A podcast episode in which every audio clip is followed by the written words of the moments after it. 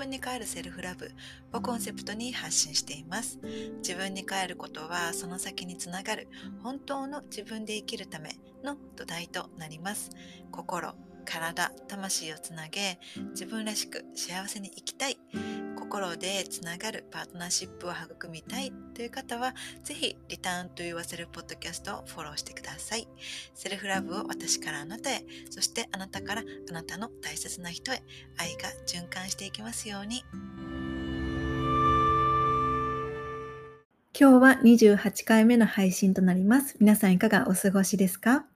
今回のエピソードでは、スペシャルゲストとして、スペインから女性が性と向き合うことで自分を大事にする気持ちを育てるサポートをされているセックスコーチのさぎりさんに来ていただきました。えー、さぎりさんはですね、スペインに住んで14年になるそうなんですけれども、スペイン生活でどん底だった時期にコーチングに出会って、えー、自己肯定感のコーチとして活動をスタートして、その後、パートナーシップの悩みが、悩み相談が増えたことから、えー、ラブコーチとして肩書きを変更し、で、それから今ではセックスコーチとして活動をされています。えー、性の話っていうと、私の場合は、えー、大きな声で話しちゃいけないこととか、恥ずかしいこととか、親に聞いちゃダメなことそんなイメージをですね、持って育ってきたんですけれども、皆さんはいかがですか、えー、私はですね、さきりさんのワークショップに参加させていただいたり、日々の、あの、さきりさんのインスタでの発信を通して、えー、性に対する考え方を日々アップデートさせていただいています。え、さきりさんの活動のことや性に関する大切なお話をたくさん伺いました。えー、ぜひ最後まで聞いてくださると嬉しいです。えー、それでは、さぎりさんとの、えー、エピソードに入る前にお知らせがあります。え9月え9月1日から9月30日までの1ヶ月間、3回目のリターントゥ Yourself コミュニティを開催します。えコミュニティでは、心、体、魂をつなげて自分に帰るを大切にする1ヶ月です。え自分に帰ることは本当の自分で生きるための土台となります。えコミュニティでは21日間瞑想や感情を通して本当の自分を知るためのソウルワークに取り組んで、え本当の自分を感じること、そして本当の自分を知ることを体験します。これまでこのコミュニティを2回開催してきたんですけれども、一番よく聞くのが、瞑想しなきゃから瞑想したいに変わってきたという声なんですね。今までずっと瞑想が続かなかったから最初は自分にできるのかなって不安だったけれども続けることができてびっくりしましたというようなですね声もありました。で、えー、そして今回はですね前回からえー、継続して参加してくださった方もいたんですけれども、前回とはまた違った自分の変化が見られたというように教えてくださった方もいました。えー、私も皆さんと同じように過去何度も瞑想が三日坊主になっていました。でも、コツコツコツコツ積み重ねていくと、本当に自分の内側での心地よさが広がっていくのを感じられたり、自分に帰ること、え今この瞬間に戻ってくること、え思考を休ませて感じることを大切にすることの心地よさがですね、体が覚えてくるんですよね。ぜひえー、心と体をつないで自分に帰る1ヶ月を共に過ごしましょう。えー、現在、私のニュースレターに登録をしていただくと、リターンと言わせるワークシートの無料 PDF をプレゼントしています。そのワークシートでは、本当の自分に帰るために大切なことの一つである自分を知ること、そして本当の自分を知るためのソウルワークについて触れています。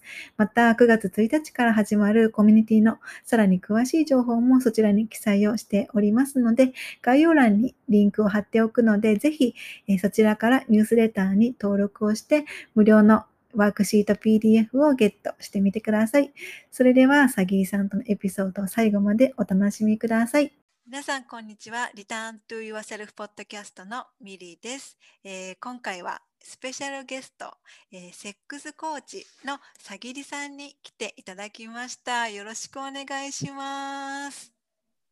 こんにちは。よろしくお願いいたします。はい、えー、さぎりさんは今、えー、スペインのバルセロナにいらっしゃって、でちょっとあの、私がいるところと今時差でねあの今さきりさん夜にあの来て来ていただいてるんですけどあの、はい、今日は時間取っていただいてありがとうございます。こちらこそね素敵なあのポッドキャストにお招きいただいて本当にありがとうございます。ありがとうございます。えー、そしたら、えー、さぎりさんのことをまだあの、うん、私のこのポッドキャストを聞いてくださってる方、えー、まだ知らないよっていう方もねきっといらっしゃると思うので、まずさぎりさんの方から自己紹介をお願いしてもいいですか？はい。えっ、ー、とミリさんのポッドキャストのリスナーの皆さん、はじめまして、おちさぎりと申します、えー、私はスペインのバルセロナに住んでもう14年になりまして、えー、スペイン人の夫と、えー、小さい子供3歳と6歳の子供がいて、えー、ママでもあります。でお仕事としてセックスコーチという肩書きで女性が性と向き合うことで自分を大事にする気持ちを育てるためのサポートっていうのを、えー、メインはオンラインでですねさせていただいています。よろしくお願いします。よろしくお願いします。えー、そしたら、えー、バルセロナに14年ね、住まれてるっていうことなんですけど、はい、えっと、うん、まず、えー、バルセロナに住むきっかけっていうのは、はい、その14年前に何があったんでしょうか？そう実はね14年前ではなくてもっと前のことで、うん、私今40今年で3になるんですけれども私が二十歳の時ですね。初めて、えーと大学3年生の時にアメリカに行きました。うんうん、はい、私英米文学部だったんですけれども文学があんまり好きじゃなくって言葉の方をねやっぱりもっと極めたいなっていうのがあって1ヶ月だけ夏休みを利用してニュージャージー州に行ったんですね。はい、でその時になぜかいっぱいいるいろんなね留学生の中ですごく気があったのがスペイン出身の女の子で。うん、彼女がバルセロナの、まあ、バルセロナではなくても別の県になるんですけど、うんうん、バルセロナから車で1時間ぐらい行ったところのあのコスタあのコスタってなんだ？ビーチエリアなんですけど、うんうん、そういうところに住んでいる子だったんですよね。うん、で彼女を初めて、えーと、新卒で私は就職をして1年で体調不良で辞めたんですけど、うん、なんか失業保険をもらって家でグダグダしている時に母があの彼女がねシルビアっていう名前なんですね。シルビアさんのところに遊びに行ってきたらって言ったんですね。であ考えてもいなかったと思ってで当時はねインターネットがなかったんですよ。あってもこうあの電話の回線につなぐインターネット、だったんですよね。だからみーちゃんとかねリスナーさんの世代では何それっていう感じの方もね 多いかもしれないんですけど私が大学生社会人あの新入社員の頃ってそういうインターネットだったんですよね、うん、だからスペインに住んでるその友人とはもう文通ですよね。文通かそう時々国際電話かあとは学校の図書館とかからメールをするか。そういう感じで友情を育んできて、まあ、彼女のところに1ヶ月遊びに来たんですよ。うん、うん、そしたら惚れちゃったんですねバルセロナに。えー、そうなんだ。夏に1ヶ月だったのでやっぱり夏ってすごくスペイン人が一番こう、ワクワクして、あのいい状態だと思うんですね。うん、街の雰囲気もやっぱりバカンスシーズンだし、すごくリラックスしているんですね。で、うん、本当になんかこう毎日こう日常にある小さなことを本当に心から楽しんで大事にして生活している人々にを目の当たりにした時にもうね日本にいた時ってもう本当にうちが郊外だったんですね東京なんですけど、うん、1時間ちょっとかけて出勤して会社に行ってで家に戻ってっていうのの繰り返しだったんですよ。で週末になったらまあね時々飲み会が入ってたりとかするんですけど。うん、なんかそういう本当になんかスペイン語で言うとね「ビバラビーダ」ってもう思いっきりこう人生を生きるみたいなね、あの満喫する堪能するみたいな意味があるんですけど本当に「ビバラビーダ」っていう感じの、うん、うん生活をしている人たちを見ても私絶対ここに住みたいと思ったのが22歳の時でした。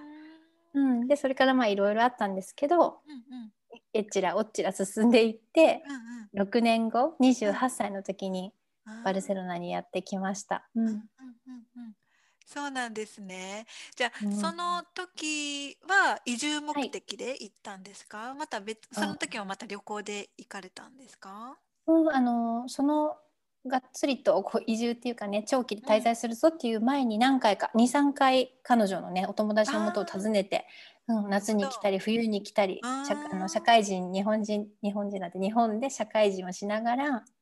何回か彼女を訪ねてたんですけどもうあの私は最初28の時に学生としてこちらに来たんですけど。一応15ヶ月っていう期が期限のあの期限のあるはいはい。プログラムだったんですが、もう帰らないだろうなっていう なんかこう全然ねどうしてっていうのは自分で説明できないんだけれども、なんかもう直感的にあ私もう帰んないだろうなっていう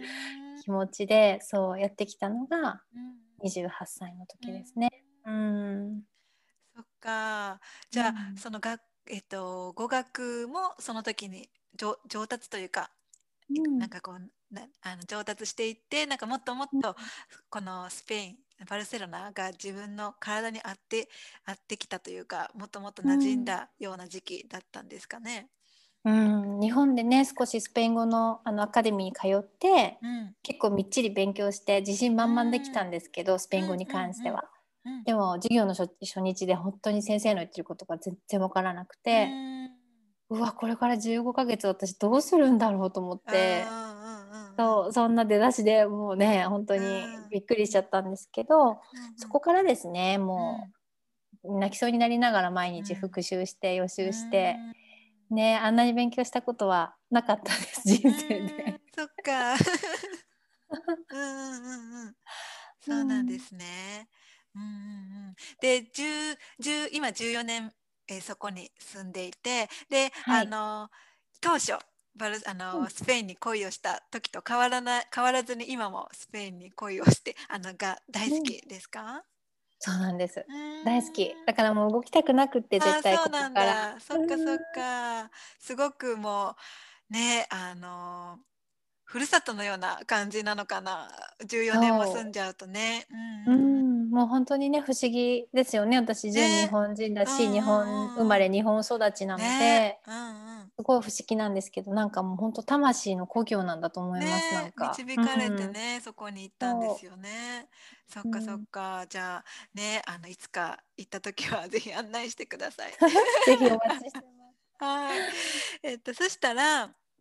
その今ね最初にあの自己紹介していただいた時に、えーはいセックスコーチとして活動をはじあ活動をされているっていうことなんですけどなんかこの、はいえー、とどういった活動をされていて、うんそもそもはいなんで、どうしてそういう活動をされあのし始めたのかっていうのを、えー聞かせていただいてもいいですか？はい、もちろんです。えっと、そうですね。私が、まあ、コーチになろうっていうか、コーチ、うんコーチングっていうのにめ、あの、出会ったのが2009年ぐらいだったんですけど。その時に、その、こちらで就職、学生を終えて就職をして。で、転職活動をしようと思ってたんですよね。うんうん。そしたら、スペインの不景気と重なり。うん。やっぱりその不景気の時って現地の人を先に採用する。あうん、だから外国人ですよね私はうんスペインだと、だからそれですごく大変な思いをしてーうんうん。自信を喪失してしまっうん。て、腐ってる時期があったんですよね。もううじうじして、でも朝起きてもうん。うなんか会社行きたくないとか言って泣いたりとか、うん、なんかそのパートナーね今の夫がまだボーイフレンドの時代だったんですけど彼のまあ転職が決まった時とかももう喜べなかったんですよ。なんであなたは決まるのに私はないんだみたいな。もう本当にもう自分のことをね全然大事にできていない時期に、まあ、そういう大変な経験をしたっていうのがあってもう本当にどん底に落ちちゃったんですよね。うん、その時にどこからか誰からか聞いたコーチングっていう言葉になんかピンときて、でそのあのコースに申し込んだんですよ。だから最初はコーチになろうとかっていうそういう あのなんていうんですかね心意気は全然なくて、うん。もう自分のためにもう本当に私ここから抜け出すために何かしなきゃいけない、うん、っていう感じでコーチングっていうのがなんかピンときたんですよね。うん、でそれで始めました。でその後あのまあ、普通に就職就職っていうかなんていうんですかね。雇われる仕事をしていて、うん、雇われて非雇用者として仕事をしていて、うん、空き時間ですね。仕事が終わった後とかに、まあ、友達とか友達の友達とか、うん、友達の義理のお兄さんとかっていう、にこうコーチングをしてたんですねスペイン語で。うん、私あのスペイン語でコーチングのトレーニングを受けたので全部最初はスペイン語でやってたんですよ。すごい。うんうん、でそれで3回ぐらい挫折してなんかねやっぱり自分のビジネスをとしてちゃんとやっていくってやり方も分かんないし、結局私は雇われている仕事があったからなんかそっちがねあの安泰だったらいいやみたいな気持ちだったんですよね。だからすごい中途半端で、うん、なんかウェブサイトとかも作ったんですね全部スペイン語で。えー、すごい、うん。うんうん、だからドメインだけはその時からさぎり落ち .com っていうのをずっとね、えー、そう今でもねそれ今はそれは全部日本語にして使ってるんですけど、うんうん、そうそういう時期がありました。で何回かフェードアウトしたんですけど2015年に、えー、上の子が生まれたんですね。うん、その生まれる本当に直前もう産休3000休出産する直前のお休みに入った時にいろいろ考えていて私はどんなお母さんになりたいかなって考え始めたんですよね。そうそしたらやっぱり私はチャレンジしてる姿をこうもう自分がチャレンジすることで見せたりとか叶えたい夢がある時はそのねまっすぐ進んでいったら叶えられるんだよっていうことを見せてあげたいと思ってでその時にじゃあ私はこの今のその当時の仕事をしてる姿を見せたいのかなって思ったらすぐに答えがノーだったんですね。そう。それでじゃあ何がやりたいんだろうと思った時にコーチングだよと思って。しかもスペイン語じゃなくて私日本語でやりたいと思って。はいはいはい。うん、日本語で最初はですね、うん、自己肯定感セルフエスティームコーチっていう名前で活動したんですね。そう自分がやっぱりずっと自信がないところからちょっとずつそう自信をこうアップさせてきたっていう途中過程だったので、うん、うん、なんかその外国に住んでるっていう視点をこう混ぜることでサポートができるかもしれないと思って、うん、そういう活動をスタートしたんですよね。うん、うん、でそそうこうしているうちに今度はだんだんと国際恋愛とか国際結婚の相談が多くなってきたんですよ。そう私がやっぱり外国に住んでいるし、外国でコミュニケーションするしパートナーが外国人ということもあってやっぱりその異文化の人と付き合うことによっていろいろね多分、うん、日本人同士でもあると思うんですけど、うん、なんかいろんなこうすれ違いとかっていうのがやっぱり大きくなって出てくることってあると思うんですよね。うん、でそのそういう相談が多くなってきました。でそなので今度はそれがすごいやっぱりパートナーシップのことが大好き今も大好きなんですけど。楽しくなって肩書きをラブコーチに変えたんですよ。えー、ラブリレーションシップをね、扱うコーチでラブコーチってすごい気に入ってやってました。そしたら今度やっぱりラブを扱うと、そのインティマシーの部分ですよね、本当にそのセクシャルリレーションシップのところっていうご相談がちょこちょこちょこちょこ出てくるようになったりとか。そうあとはあの不妊治療のクリニックで私長く勤めていた経験があったんですけど、私もクリニックに従業員として雇われた時に、うん、女性の体ってこういう風になってるのとか、ね、なんかそういう妊娠の仕組みとか卵子に、ね、寿命があるからその女性はやっぱり子供が欲しいと思ってたら時期をねこのライフプランニングをちゃんとそれを考えてした方がいいよっていうこととかを30過ぎてから知ったんですよね。うん、うん、で実際に治療に来る患者様とかも40代の大人の女性なんですけど、自分の体をよく知らないとか婦人科検診最後いつ受けたかわからないとかすごくこう自分の体とつながってない人が多かったんですよね。うんっていうこともあってやっぱりその性の部分。ってこれ大事なのに何なんだろうって思ったらやっぱり情報が足りてない。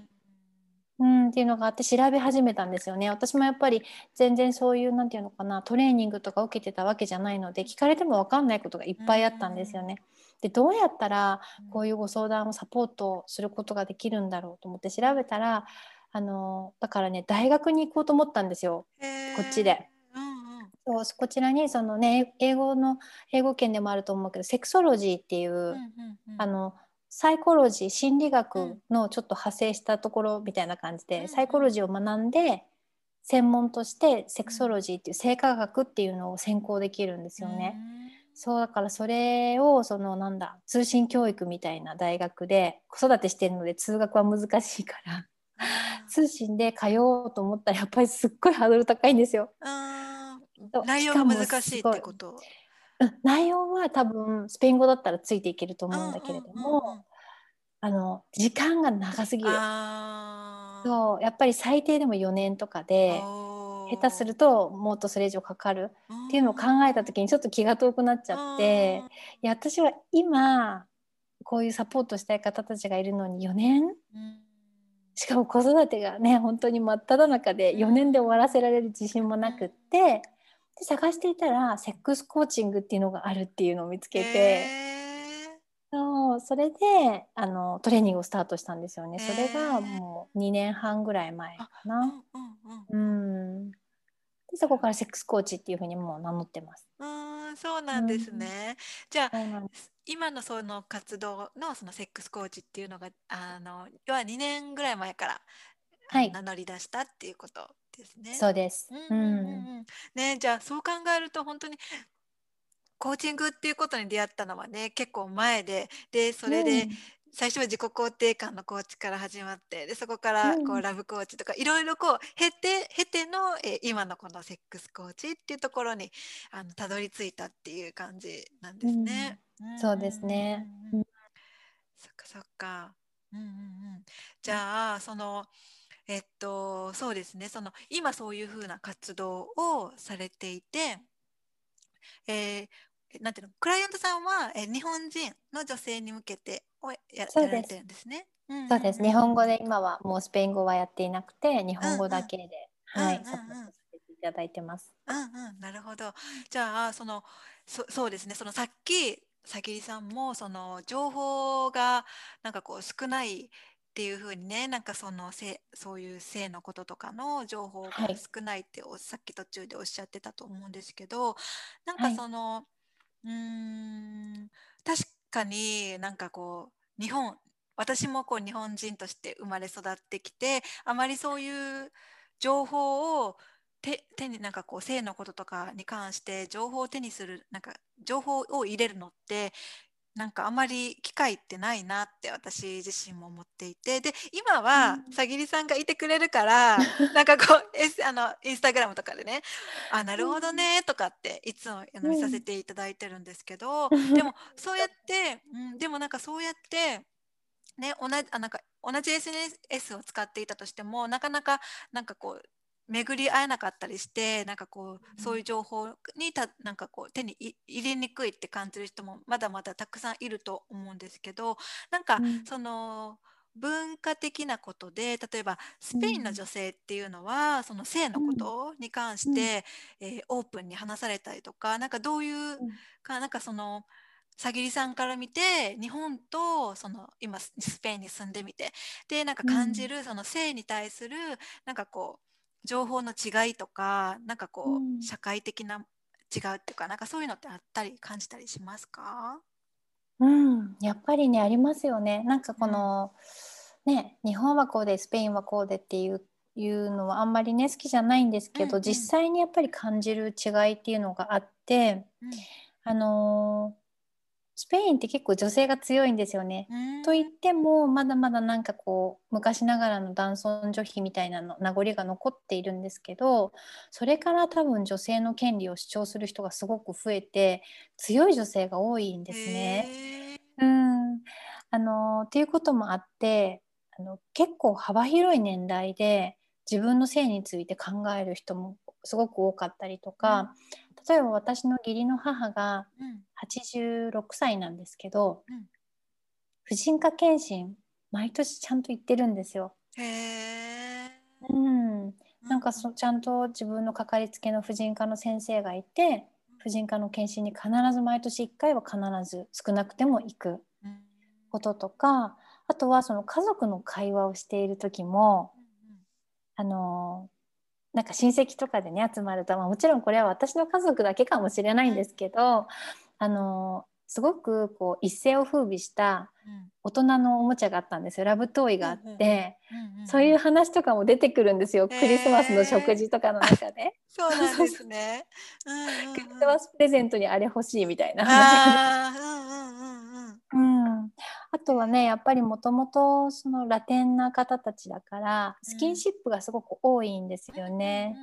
だから相性表現っていうところでは別にその周りにね人がいてもハグをしたりキスをしたりっていうのもあったりとか、あとは一度私が、えーと、セックスショップって言われるそういうセクシャルなトイを売ってるお店があるんですけど、カナダにもありますか？そういうお店。うん、なんかあると思います。なんかちらっと見かけた気がします。うん、なんかね日本だとなんかこう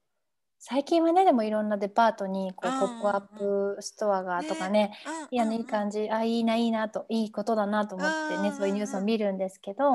本当に街中にいろんなそういうセックスショップっていうのはいっぱいあって、えいっぱいあるんですね。いっぱいあるんですよ。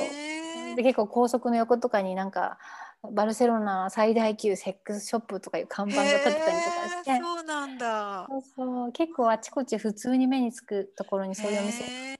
あるんですよね。でそういうあの私があの、よく行くお店が、スペインで一番古いセックスショップがバルセロナにあるんですけど、えー、老舗老舗なんです。老舗老舗、本家本元。なのであのねみりちゃんもいらっしゃったら一緒にそこに行きたいなと思うんですけど、ね本当だ。でそこでねなんかそのワークショップがあったんですよ。ラブトーイ入門ワークショップみたいな。ちゃんとそのセクソロジストのお抱えセクソロジストの人が、こういうあのトイが今ありますよこういう用途で使えますよっていうのを実物を見せてこうデモンストレーションしてくれる、あのワークショップがあったんですよ。でそれに私一人で行きました、そしたらねあの私の母親世代ぐらいのマダムが3人組ですよ。うん、えー、そうなんだ、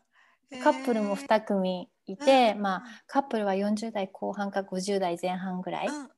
ったんですけど、ねなんかそういうところにカップルで来れるっていうのも素敵だし本当だね、うん、マダムがお友達同士で来れるっていうのも素敵だし、うん、あこれもっと早く知り合いたかったわこういう遠いととか言ってね楽しそうに。そう、うん、ワークショップを受けたりとかしてるのを見るとあやっぱり日本と比べてみると人々はこうオープン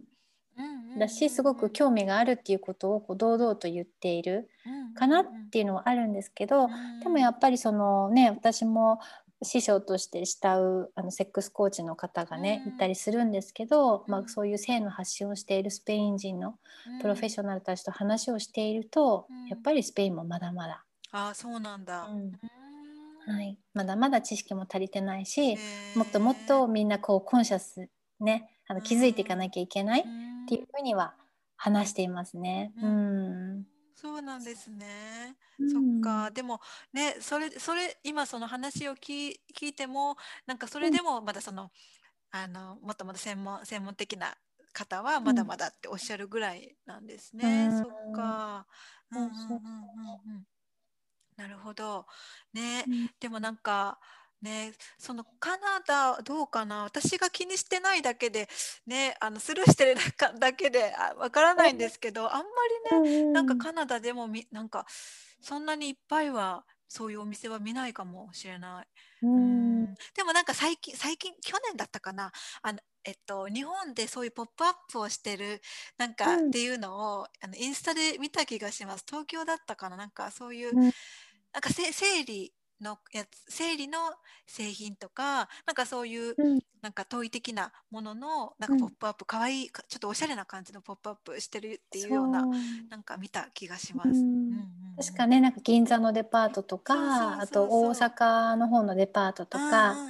でそういうポップアップストアが出てますっていうのをね皆さんやっぱり私がセックスコーチとして発信しているのをあの知ってくださってる方は「さぎりさん日本でもこんなのが今あるよ」ってそうしてくださるんですよね。だからそっか、おいいですねって言って、ちょっと出かけたらレポしてくださいねなんて言うんですけど。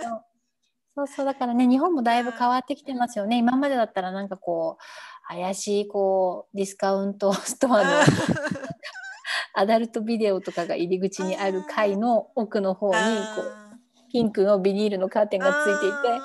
女性はどうやってそこに入るんだっていうねあの、うん、感じだったと思うんですよ昔は。うん、だけどやっぱり女性もそういうあのラブトイとかプレジャーグッズっていうのを手に取りやすいようには少しずつはなってるのかなってねあの楽しみに、うん、思っています。そうですね。ね、うん。これからもますますね、さぎりさんがこうね、すあの伝えていけるものがたくさんねあると思う。うん。うんうんうんうん。ね、じゃあ、えっと次の質問なんですけど、はい、この、えー、さぎりさんのインスタグラムをね見させていただいた時に、えーはい。っと気になるワードがねあったんですけど性とつながり、セルフラブを磨くっていうのは、なんかどういったことなんでしょうか、うん。うん、うん。うんなんか性って皆さんにとってうん。どんなものかね考えてみていただきたいんですよね。うんうん、で性とつながってるかなって考えるうとん。やっぱりそのねつながってるって今このねうん。ポッドキャストの向こう側で答えてくださってたらもう本当にもうブラボーもう拍手をね、うん。送りたいと思うんですけど、あそういえばどうなんだろうとか、まあ、ちょっと忘れ去られているような感じだったりとか、もう性っていう言葉、まあ、セクシュアリティとかうんプレジャーとかっていう言葉を聞いた時にちょっと自分の中でこう抵抗感がこう湧いてきちゃったりとかね、罪悪感であったり嫌悪感であったり羞恥心であったりっていうのがこう湧いてきてしまったら本当にそのままでいいのかなっていうのをね考えてみていただきたいんですよね。うん、っていうのはやっぱり本当に私たちって性の正しい情報がもう不足もうほとんど触れない状態で大人になってしまっていますよね。うん、でやっぱりその代々昔の世代からこうね性のタブーっていうのが受け継がれてきているまま大人になってしまったのである時から生まれた時からこのタブーがこうインプットされてるわけじゃないんですよ。どこか成長してくる過程で汚いからやめなさい。女の子がそんなことしちゃいけない、うん、とかっていうのを周りの大人に言われたり、まあ、そういうメディアでねそういう情報が入ってきたりすることによってあ性っていけないことなんだ。性って恥ずかしいことだからこそこそしなきゃいけないんだとかね、っていう風になってきちゃうんですよ。ででもよくよく考えると性がなかったら私たちって生まれてこないじゃないですか。ね本当に男性と女性の男性の精子と女性の卵子っていうのがすごい確率倍率を経てくっついて、ね、そのコンビネーションになってで妊娠して妊娠も無事にその40週終えて生まれてきて私たちがここにいるわけですよね。うん、だから本当に私たちの存在のもう大元というか源が性っていうところだと思いますし私たちが存在しているそのアイデンティティの一部ですよね。女性として例えば生まれてきた女性として自分はこう自分のことを認識している。でこれも今いろいろと本当にダイバーシティっていうかね、うん。いろんな方がいらっしゃると思うんですけどだからその一部を否定しちゃったりとか例えば女性であることをまあ恥ずかしいと思ったりとかっていうのがあると自分らしさを100%発揮できないと思うんですね。うん、だから本当にもう自分のもうすごいコアの部分ですよね。土台になってる部分のその性っていうところを自分でこうきちんと知って受け入れて大事にしてあげることによってすごく自分に対する愛情っていうのが湧いてくる。っていうのを私自身も感じているし、うんっていうのがあったのでそう性とつながることでセルフラブをこう磨くっていうふうにそうあのうん。お話をねさせていただいてます。なるほうん。ど、素敵なお話ありがとうございます。うんううん。うん。ん、わかりましたかね？なんかわかりにくかわった。かります。うんうんうん。なんかあのーそのさぎりさんもそのうん。えっとその性とつながることによってこう自分を愛することっていうふうにねあのあの育んできたっていうさっきねおっしゃったんですけどなんかこう、うんそのどういう変変化というかさぎりさん自身のなんかこう、うん変化そのセルフラブにつながる変化っていうのはどういうものだったんですか？うん。あのね私本当にずっと自信がなかったので、でその2009年ぐらいにもうどん底に落ちてた時にも地震がもう本当に砕け散ってどこかに行っちゃったんですよね。でそこから少しずつこう取り戻してきたというか、こうななんでこうなっちゃったんだろうっていうところから始めて少しずつ少しずつそれをこうまたあの積み上げてきた状態なんですよね。ですごくいい状態だったんですよ。もうあのコーチングを日本語で始めたあたりからもうだいぶいい状態だったんですけどやっぱりね生徒向き合ったことによってなんか昔から抱えてたこうちょっとしたこう、ね、やっぱり自分の性に対する罪悪感であったりとか、あとはやっぱりなんかその例えばね私の本当に個人的な話で言うと、性欲、ね、そのセックスをしたいと思う気持ちとか、まあ、セルフプレジャーをしたいと思う気持ちとか頻度ですよね。っていうのがなんか男性はすごく旺盛だけど、女性は控えめみたいなこうステレオタイプというかイメージありませんか、うん、あります。ね、そこで私はすごく強いんですよ。それを思った時になんか私病気なのかなっておかしいのかなって思ってたのずっと。うん、だけどそれって知らないだけで、ね、比率としては男性の方が多いかもしれないし女性の方がまあ割と抑えめな方が多いんだけれども、性欲が強い女性も普通にいていいし、いるいるんだよっていうのは勉強でね勉強していく中で知ったことですごい安心したんですよ自分に対して。そう。からやっぱりそういう聞けないことがあったりとか、あとはねまああのー、私のまあなんだろうセッションとかレッスンとかでも話すことなんですけど、もう本当にそのオーガズムの悩みであったりとか、いろいろ私が抱えていた悩みっていうのを、まあ、そういう性の学びを自分がしていくことによって解決できたことで、すごい自分に安心できるようになったんですね。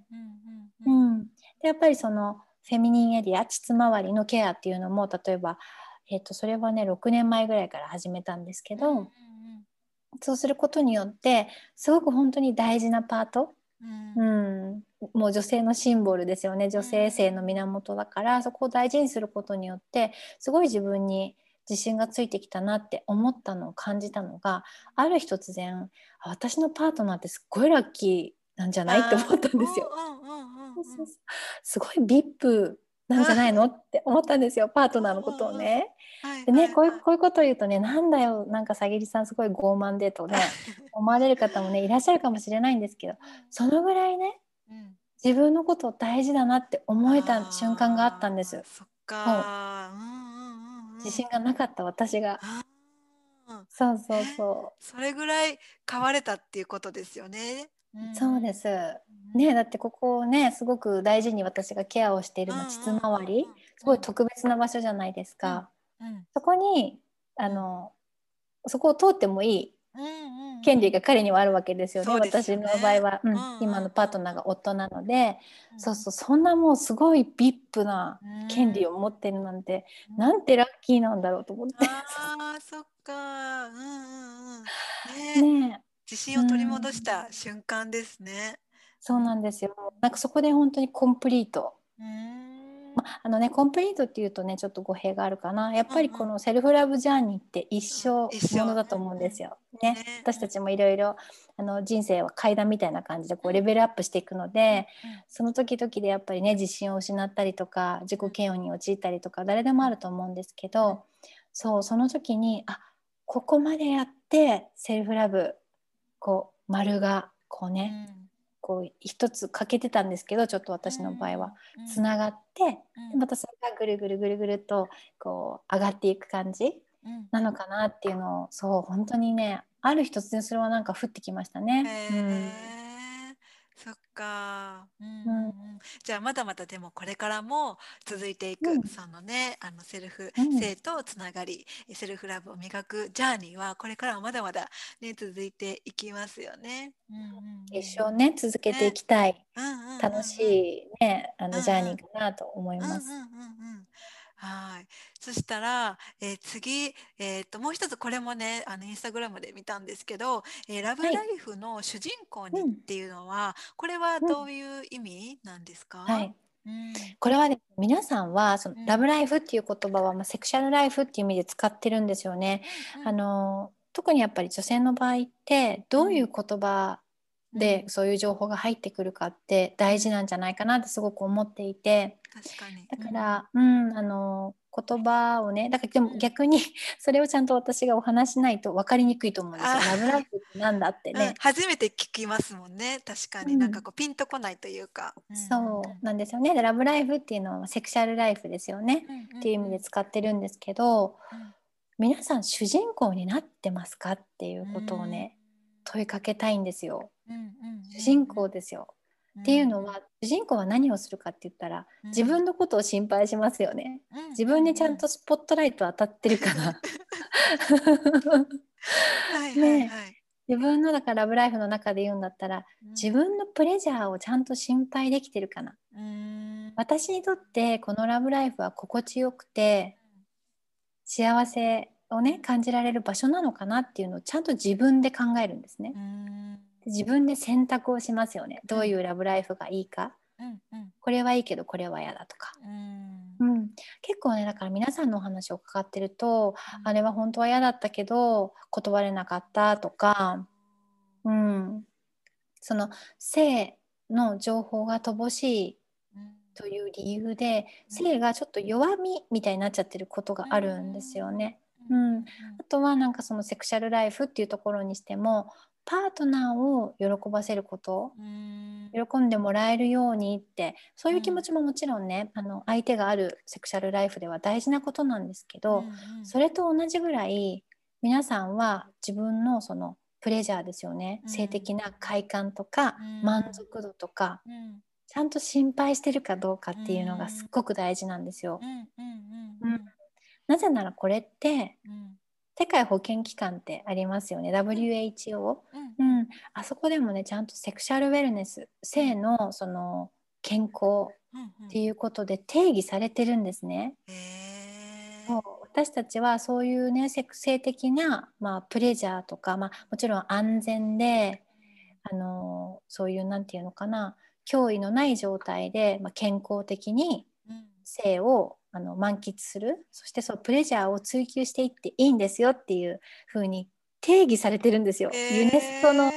関連ねユネスコの関連機関っていうんですかねの一うんつですよね、WHO って。うんうん。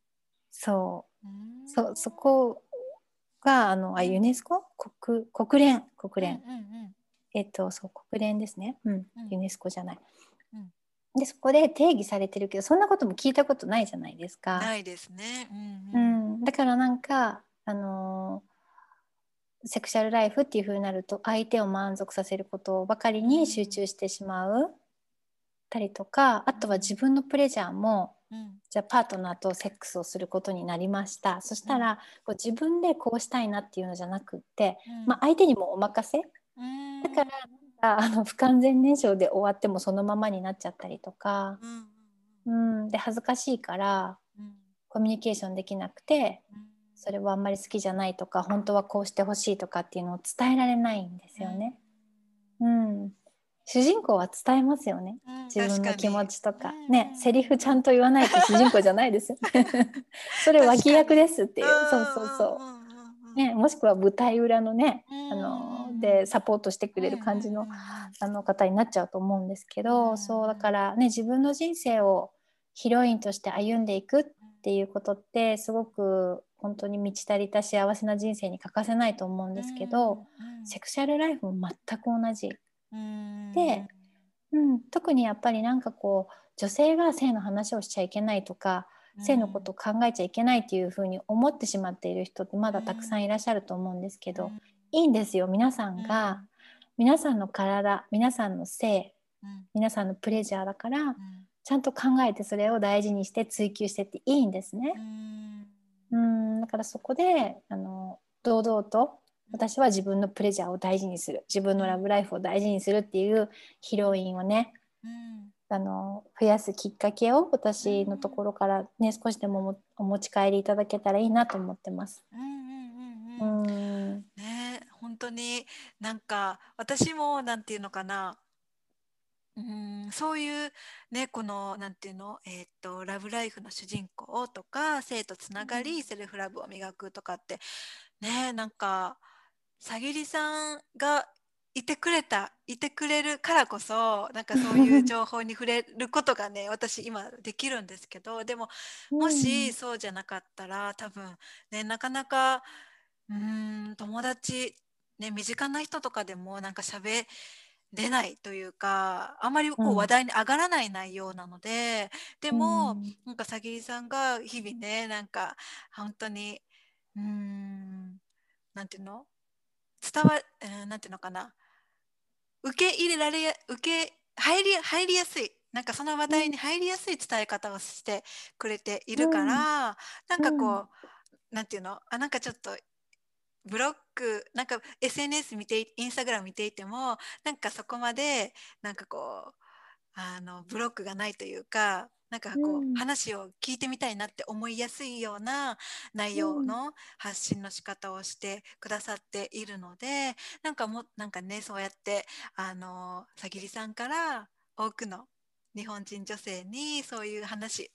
が広がって伝わっていけばいいなって、うん、思います。うん、うん、ありがとうございます。ね、なんかそうなんですよ。え、エロ？エロっていうのかな？いやらしいいやらしいこと、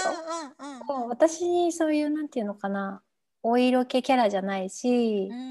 あのいやらしさを多分感じさせないタイプなので、だからねそれはそれでねすごい悩んだんですよ最初。そそんな私が性の発信して説得力があるんだろうかっていうすごい自分自身にもバイアスがかかっていて。そうそれも思い込みですよね。なんかこう色気色気っていうとねまあいろいろ色気も人によって種類がありますけどそういうもう今度センシュアルなこうお色気ムンムンみたいな感じのねあの方しか性のことって話しちゃいけないってなんか勝手に思い込んでたんですけど、そうあの本当に今ねみりちゃんが言ってくださったように、そのそれがないから受け取りやすいって言ってくださる方がねそう結構いらっしゃって、うんうん、もう本当にすごくありがたいです。感謝してます、皆さんに。うんね、なんかそうあのインスタグラムも日々ね発信をしてされてるので、うん、皆さんぜひ見てほしいなって思います。うん。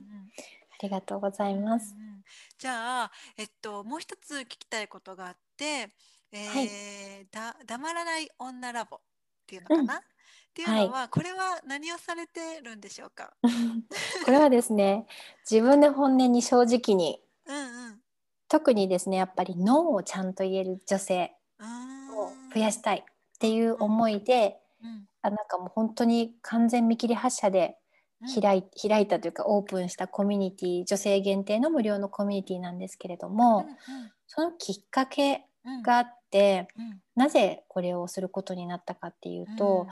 結構前にですね私のところに立て続けにその幼少期に性的な嫌がらせ、性的な虐待を受けてしまってそれがトラウマになって癒せ癒していた癒されたと思ってたんだけれども、本当に何十年も経った今、それが表に出てきて、すごくパートナーシップに影響しているっていう方が数名立て続けにご相談に来てくださったんですよね。でその時に皆さんに共通していたのが、うん、被害者であるにもかかわらずご自分をすごく責めてるんですよ。うん、私があの時すぐ親に言えなかったからいけないんだとか、うん、私があんなところに行かなければあんなことにはならなかったんだとか、うん、え被害者ですよ。被害者なんで、そういう卑劣な行為の被害者になってるにもかかわらず、ご自分を何十年も責め続けてるんですね。それを聞いた時に私すごい正義感が強いんですけど、うん、もう私の中のこうスーパーウーマンみたいなのが外に飛び出してですね、許せないって思ったんですもう。こんなことがあっちゃいけない。もうね今まででもねいろんなニュースとかでそういうあの性的な被害に遭った方が逆にその女性のあのお前がそんな格好してたから悪かったんだろう的なことを言われちゃったりとかするのは見てきてたんですけど、ね、やっぱり問題意識が私の中で低かったんですね。うん、だからやっぱり直接私のことを信頼して来てくださった方が、そういう思いをしてるっていうのを本当にもう目の当たりにした時に、もう許せなくていても立ってもいられなくなったんですよ。でそれをあの本当に被害に遭ったことだけでも辛いのに自分を責めないでくださいっていうあのライブをしたんですね。そしたらですねセクシャルな発信をしてるので、うん、普段コメントとか DM とかほとんどシーンとしてるんですよ私のね SNS。そう。だからすごく見た目的にはあのあんまり人が見てないように見えるんですけど、うん、そう。もうね DM が DM がすごい数の DM が届いたんです。えー、そうなんだ、うん、っていうのはやっぱり私も実は子どもの時にこういう経験がありました。うん知り合いがこういう目に遭いました。実のね例えばあの姉妹で、そういう目に何か被害に遭ってしまった方がいらっしゃるとか、あとはそのトラウマとかあの体に触れられるとこまではいかなくても例えば見知らぬ男性露出狂みたいな人に突然、その男性器を見せられてすごい怖い思いをしたとかね、っていうふうにあの告白してくださる方がいっぱいいらっしゃってですね。そう。でそれで私もまた自分があのすごく嫌な思いをしたことが大学生の時にあって、あの本当にあのなんていうのかな暴行されたとかじゃないんですけど、まあ、未遂ですよね。されたことがあったんですよ、そういう経験が。うん、でそれを思い出してまたライブでシェアしたら今度私がライブで泣いてしまうというハプニングもあって、そう。なんかねあの悲しかったんじゃなくてね悔しさが蘇ってきて、ね、悔し涙泣いたんですよ。そういうこともあって、皆さんからすごい反響があったのでそういうねやっぱり性についての正しい知識を身につけて性が弱みにならないようにするっていうこととあとは嫌だやめてくださいっていうのを、イエスっていうのは簡単だと思うんですよ。うん、嫌でもイエスって言えちゃうから。でもやっぱり本当に自分が嫌な時ここは私のリミットはここです。っていうのをちゃんと引いて、そこからは先はこう誰にも土足で入らせないようにするっていうのはやっぱり私たちが自分でそこはねボーダーラインを引いてあげなきゃいけないんですよね。やっぱりそういう、まあ、セルフラブをこう整えていくとか、うん、性の情報を正しい情報を身につけていくっていうのができることによって自分の脳を黙らない女性を増やしていきたいっていうふうに思って黙らない女ラボっていうのを立ち上げました。うん、そうなんだ、うんはい。これは、えっと、フェイスブックで活動、なんかこう、シェアとかをされてるんですか？あはい、そうです。フェイスブックの、うん、えっ、と、グループですね。あの、参加の申請が必要なグループで、うんうんうん、あの外からは誰が入ってるかっていうのは見えなくて、はい。で、あの、うん、女性限定なのであの入っていただく時にいくつか質問があるんですよね。でこうねよくたまに Facebook のこのユーザーのお名前が男女かわからない時とかは、うん、直接メッセージをさせていただいて、あの私がお伺いすることもあります。ちょっとやっぱり安心して皆さんが参加いただける環境を保つのも私の大事な役割の一つかなと思うので、うん、ちょっと厳しい審査までいかないですけど。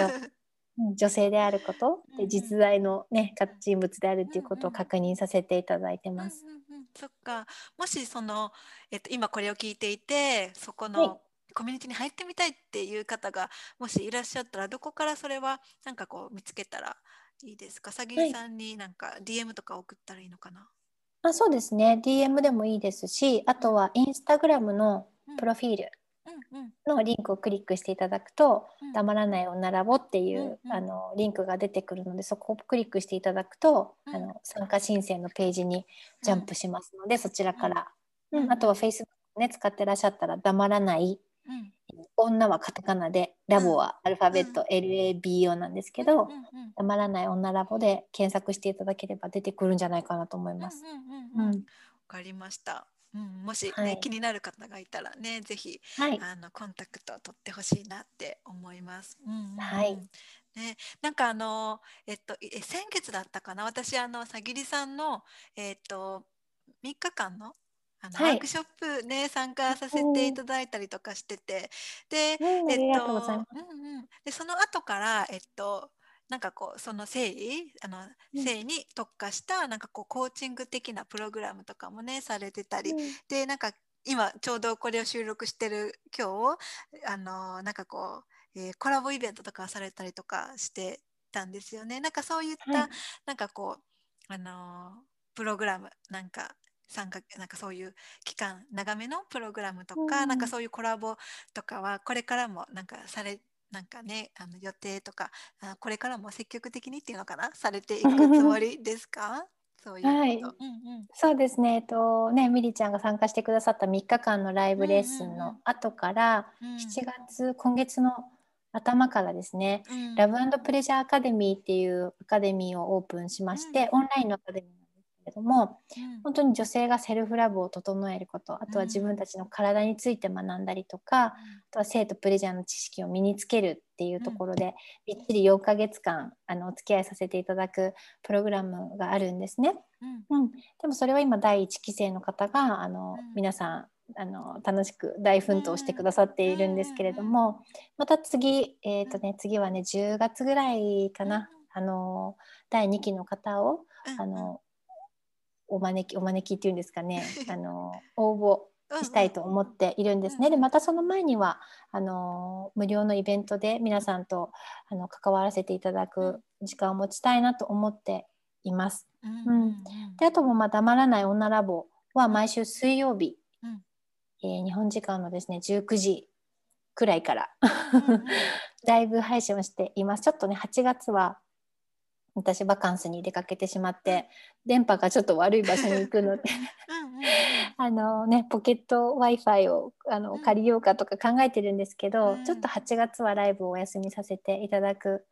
もしかしたらゲリラライブはあるかもしれないんですけど、うん、という感じなんですけど通常は「黙らない女ラボ」でも週に1回水曜日「黙らない女ライブ」を配信して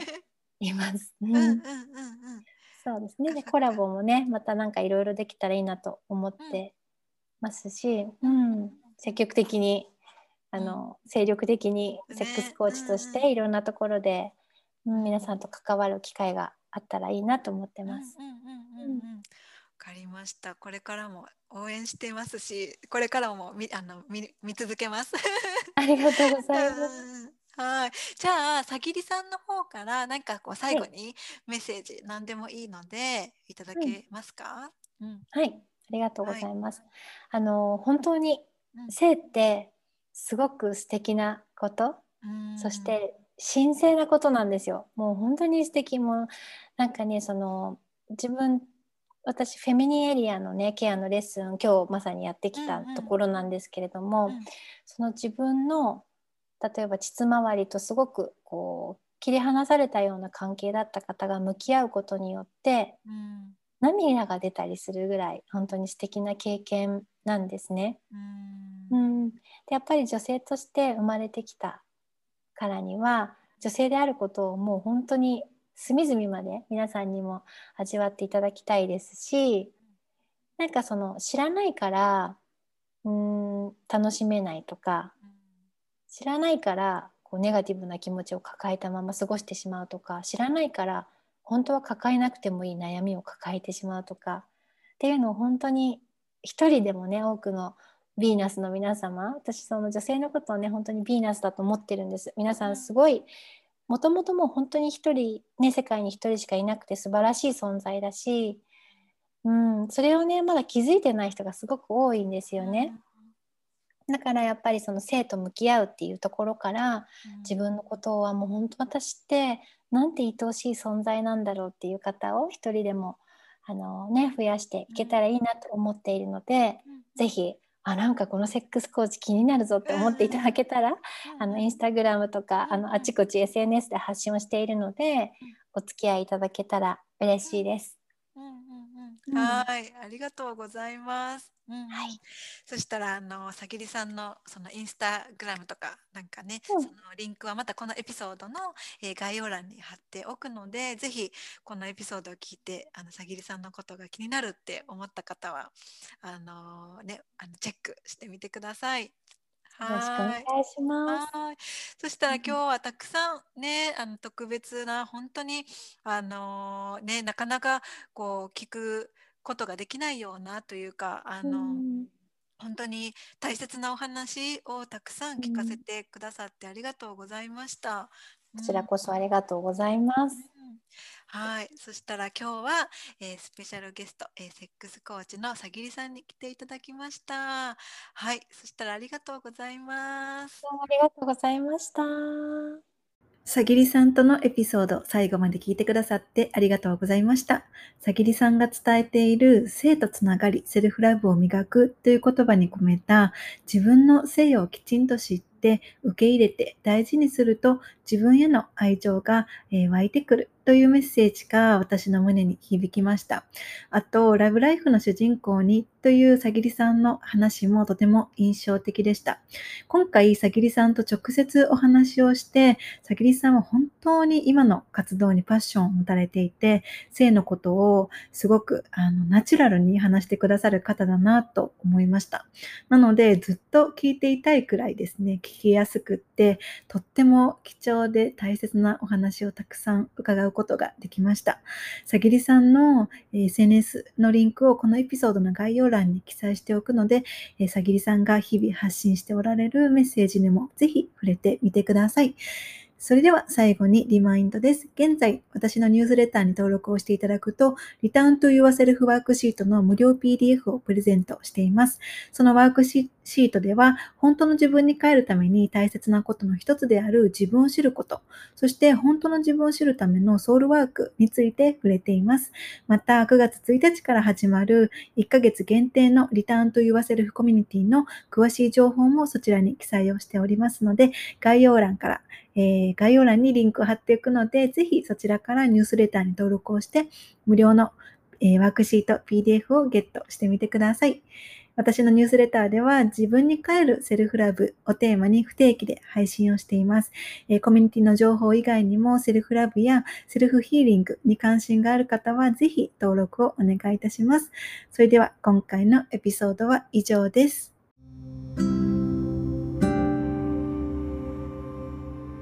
エピソードを最後まで聞いてくださってありがとうございました。私の日々の発信はインスタグラムミリカルナをフォローしてください。また、セルフラブに関してこんな内容を話してほしいなどがあればお気軽にメッセージいただけると嬉しいです。セルフラブのことやこのポッドキャストのエピソードが必要な方が周りにいらっしゃればぜひシェアをしてあげてください。